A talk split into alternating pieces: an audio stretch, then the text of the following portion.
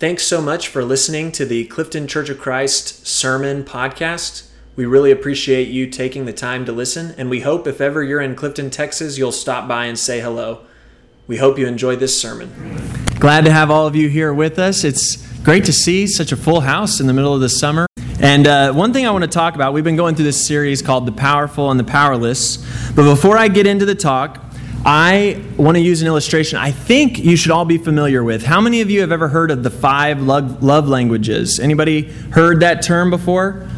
Okay, I'm a little surprised more of you aren't raising your hand. But um, it's not necessarily like gospel or it's not something that's found in the Bible, but some somebody at some point, some psychologist, kind of discovered that there are five main ways that people can show love or receive love. The, the five that they talk about is that some people, the way that they want to receive love is from gift giving.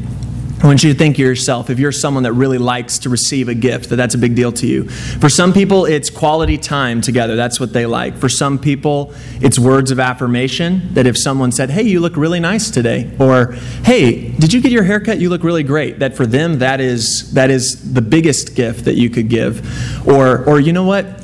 I want you to know that like you are just the most incredible mom to our kids. That's words of affirmation. Um, anyway, there's a bunch of them, and it's pretty simple. There are certain things that you do that mean more to you or to that person than something else. Uh, the list of there's other examples of things, for example, that spouses want, like support at the house. It might mean a whole lot to the mom if the dad is more engaged with the family, but it might not. For some, it might be that they want to have more affection. They would, they would appreciate it more if their spouse was willing to show a little bit more affection and not be so cold. They might really like honesty and openness. That might be their top thing. The, the feeling of, I remember I've said in a sermon before, one time I got in trouble with Catherine when we were early married because I had gone through something really stressful. And as I was driving home, I called my dad and I remember Catherine just kind of being like, I want, I want to be the person that you want to talk to about this stuff first. And I learned that that's important to Catherine in one of her love languages. For some, it's uh, financial commitment. Hey, it's a big deal to me that you're the one of us that's going and making the income for us to have this life. Um, and so, anyway, Catherine's love language, by far, any, uh, you can maybe make your own guess, her by far love language is quality time. That means more to her than any of the other love languages is me spending time with her. And guess what is my least good at love language? It's quality time. And that's not because I'm I don't like spending it just doesn't mean as much to me.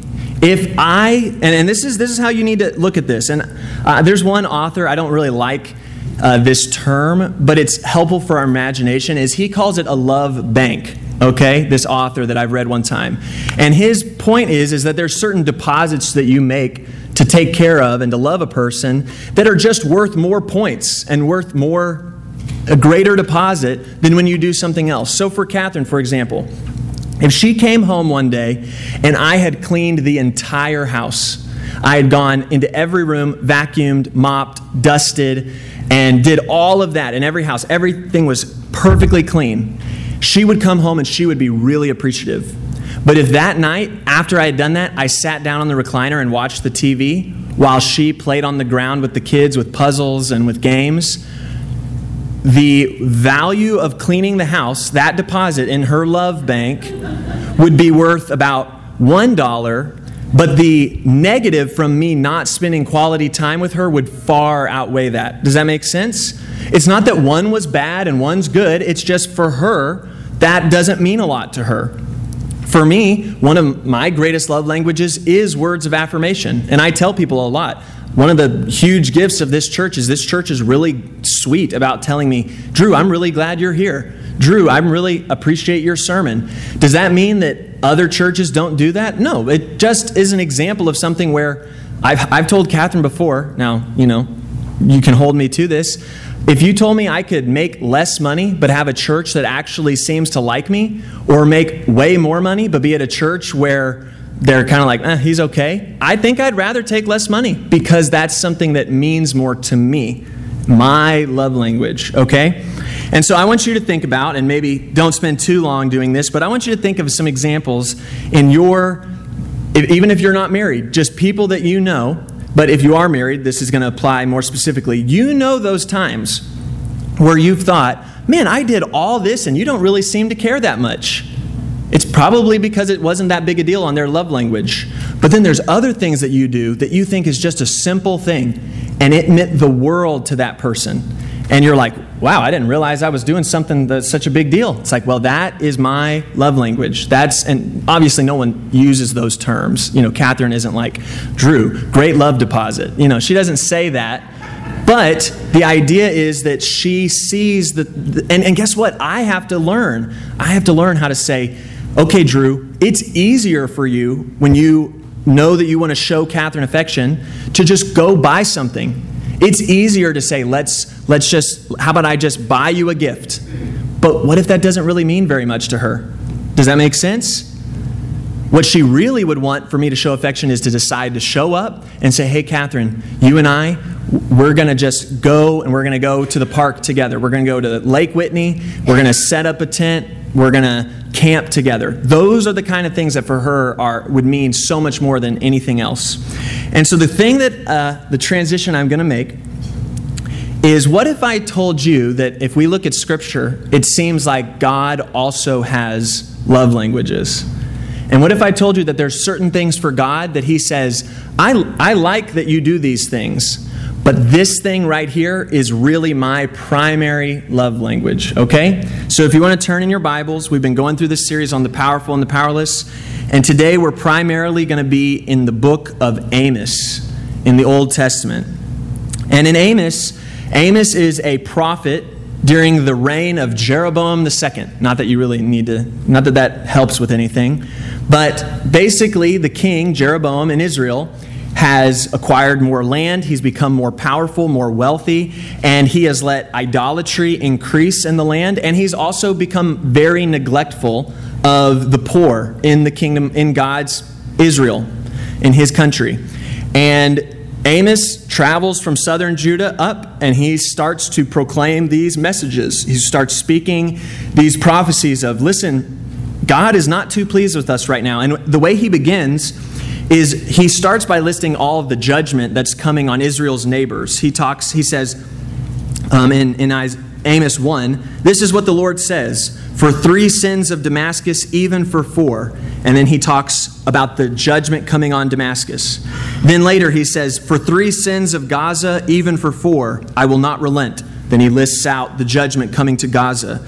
And then he goes to Tyre, and then he goes to Edom, and then he goes to Ammon, then he goes to Moab, and he and, and what one person I read said, it's almost like he's listing all these neighboring countries to Israel, but he's kind of like making a target around Israel and a target around God's place. He's listing all these. And then finally, we get to Amos chapter 2, and he says this verses 6 through 7 For three sins of Israel, even for four, I will not relent. They sell the innocent for silver and the needy to, for a pair of sandals. This is an example, I think you've heard about this before, but in Scripture, if someone was really, really poor and destitute, one way they could get out of their poverty is by selling themselves into slavery to someone. So basically, you're not dying, you're not going to go hungry, but you're no longer free. You're now in debt to that person until you can be their slave long enough to get out of that debt. Um, I don't know exactly how the system worked, but this is something that Amos finds despicable. He's saying, Y'all are so not interested in helping out the needy that you're fine with saying, Yeah, go ahead and sell yourself as a slave for some silver. Hey, you needy person, I'll sell you for a pair of sandals. They trample on the heads of the poor as on the dust of the ground and deny justice to the oppressed. Father and son use the same girl and so profane my holy name. They lie down. Oh, uh, okay, well, anyway, I guess I didn't keep going. They lie down beside every altar on garments taken in pledge. In the house of their God, they drink wine taken as fines. He's just saying everything you're doing is you're doing stuff where you're manipulating, you're, you're um, finding ways to take advantage of people for your own benefit. This part that I didn't put on there, I guess, is they lie down beside every altar on garments taken in pledge. It's saying you're laying down beside these idol with, with things that you just said, you know what?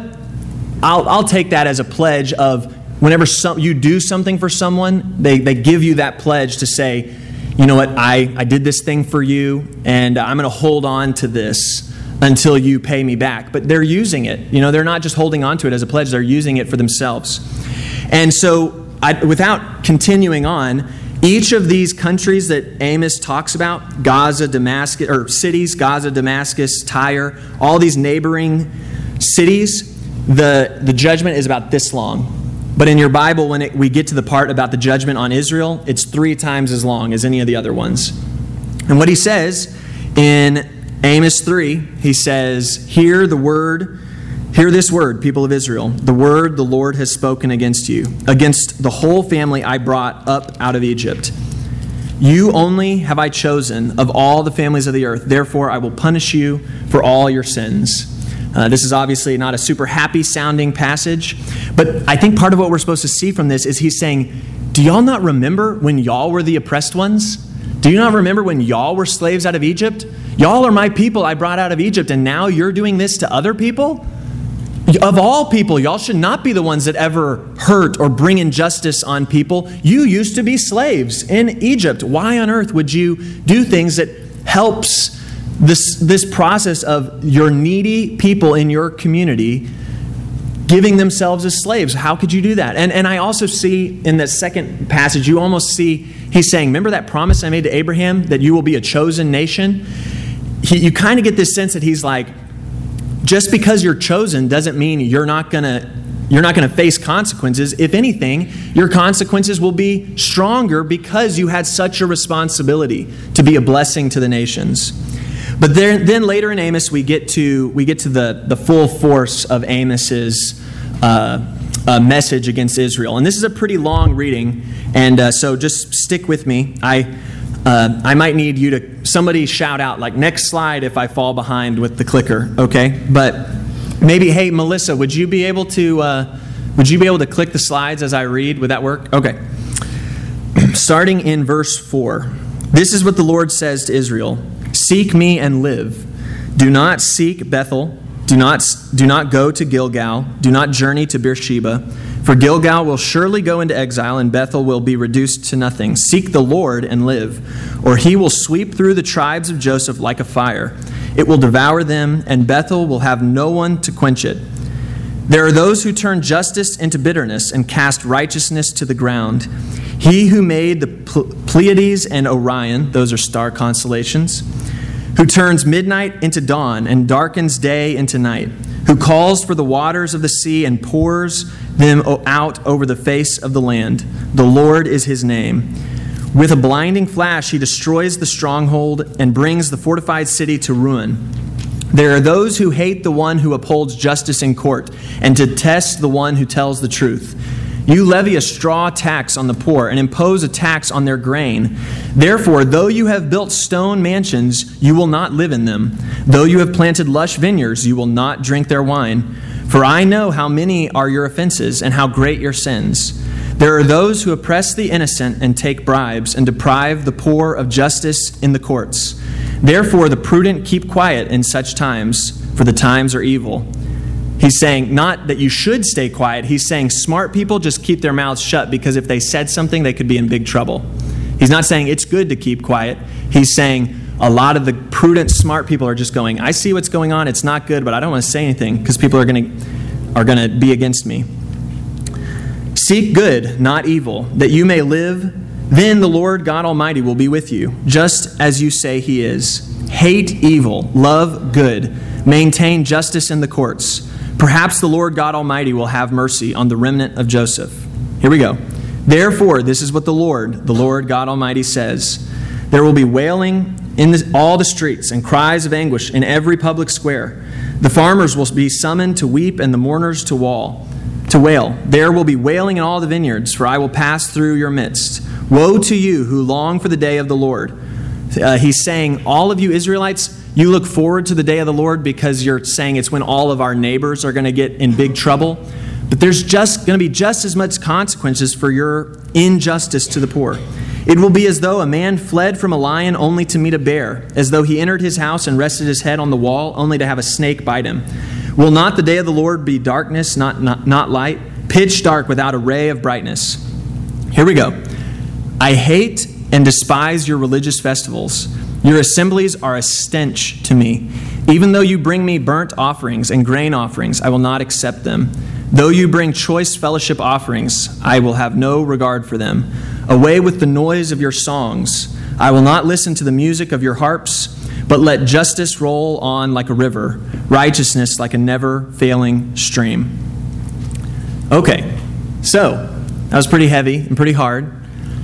But the thing that I hope you see from this, and the point that I hope you see Amos making, is you Israelites are great at keeping up all these religious festivals. You're great at doing all the religion that you think you need to do. But you're ignoring the thing that matters the most to God, which is are you taking care of the poor and the oppressed? And are you seeking justice where others seek injustice? And so, the first thing, if you're a note taker, any form of worship to God while neglecting the needs of those around you is empty and despicable to God. You might think that word despicable is a little strong, but I feel like Amos was a little stronger than despicable. And what I want you to hear is, and I'm going to go back to my marriage analogy, if I know that Catherine cares the most about quality time, and whenever it's coming up on a day to celebrate her, and I show up with, guess what? I dropped $100 on this gift, is I'm not saying she's going to go, oh, this is terrible. She's not going to do that. She's going to smile. She's going to say, oh, thank you. But I know that I didn't do the thing that shows the most love. Does that make sense? Now, yes, maybe some of you guys out there are ignorant to what your wife actually cares about, and you're actually innocent and able to go like, I didn't know. But I think if you've been married for more than two seconds, you know what your spouse actually values, okay? And it is on me to say, because I actually care about you, I'm actually going to think that means more to you. If we, as God's people, you can come to Wednesday night class. You can come to Sunday morning class. You can come to Sunday morning church. You can be someone who passes out the trays. You can be someone who helps fill the trays before service. All of those things, God appreciates them. We need them. But they are empty if you're not taking care of those around you. You with me? Now, that's a hard message because guess what? Filling some, filling some trays, passing out some trays, sitting in a Bible class, that's pretty easy compared to looking your neighbor in the eye and saying, I can tell that you're going through something difficult. How can I help you? Because one of those takes a lot of effort and a lot of work. One of those takes showing up. And both of them are important to God. Don't ever hear me say, when I, when I say giving a gift to Catherine, Catherine's not like, this is terrible. She doesn't say that. But she, we know it's got to be the right balance of none of these other things mean anything if you're not doing the thing that for God is most important. And so when you come in here, when I come in here, and I say, you know what, I'm doing all the things that God cares about. I'm keeping up with the religious festivals. I'm going to the, the right services as often as I need to. But if I know that I have a neighbor who is in need, whether they live next to me or they're in this community, and I am openly ignoring them, in God's eyes, He would rather me just not even come to worship because that isn't what He wants. So, the next point, if you're a note taker, a true relationship with God begins with a transformation of how you treat the powerless.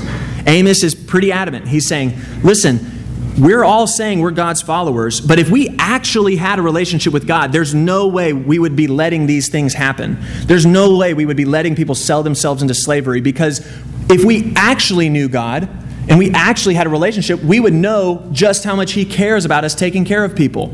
It goes back to what I made a joke about earlier. When you are early on in a relationship or in a marriage, I get it. Quite a bit of it is I'm married to this person because of what I'm going to get out of it. That is a natural human instinct. But the more you're in a marriage and you start to get to that place where you're actually in a true relationship with someone, the more time you spend thinking, how can I make my life about blessing that person rather than that person making everything that they do about blessing me? Okay? There's that critical point, hopefully, in every relationship where the husband and the wife figure it out and they go, you know what? Really, I'm not in this for me, I'm in this to bless you. And I would say the same thing is true with our relationship with God, except for instead of it being, you know what, I'm not just in this for God to give me things.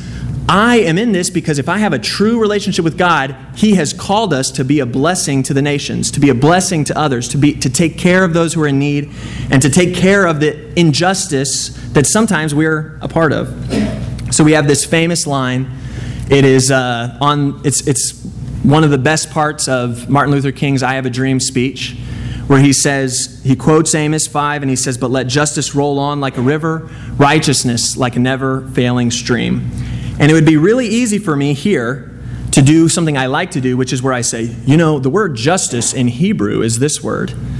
And the word righteousness in Hebrew is this word. And, uh, you know, whenever you look at the Hebrew words for it, and I'm just not going to do that today because you know what justice and righteousness are. Whenever you see this and you feel convicted, am I bringing justice to the people who need justice around me? You don't need to know the Hebrew word. You don't need anything fancy. Fancy. I'm just going to keep it completely simple. I one time knew a person, um, and uh, hopefully this analogy lands. It's all I kept thinking of. I once knew a person who really talked a big game about I, I make sure that nobody ever gets left out. Okay? That they were like, this is my gift to the world. Whenever I'm in a setting and I see someone who's left out, I'm the one that makes sure they never feel left out. And what I knew, which really frustrated me, what I knew was they did care about someone not getting left out. But they only cared if they were getting left out. You with me? They were like, oh, I care about people not getting left out. But the second that they were in they did not care at all who else was getting left out. They just cared about themselves getting left out. And this is how, in my opinion, we do justice. Whenever something happens, uh, I, hope, I hope this analogy works. I don't know if it will, but I've talked with many people recently about how our, our, our property taxes went up recently, or our, our assessment of our home value went up. If I get that letter in the mail, I'm pretty frustrated by the new assessment of my property. But guess what? What if I told you that Clifton did something where they only raised the property value of people that made less money than me? I probably wouldn't care. I hope I would care. I hope I would be able to say, well, you know what?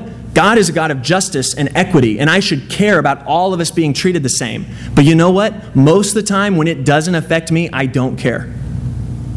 And that's how that is injustice. That is a lack of righteousness. And for God, we know when He's saying this, He's saying, listen, the way we're going to take care of this quenched land of injustice is when you just start to let justice, justice and righteousness flow like a never ending stream. So, to end, I want you to think to yourself what would God say about my religious practices? Look inward.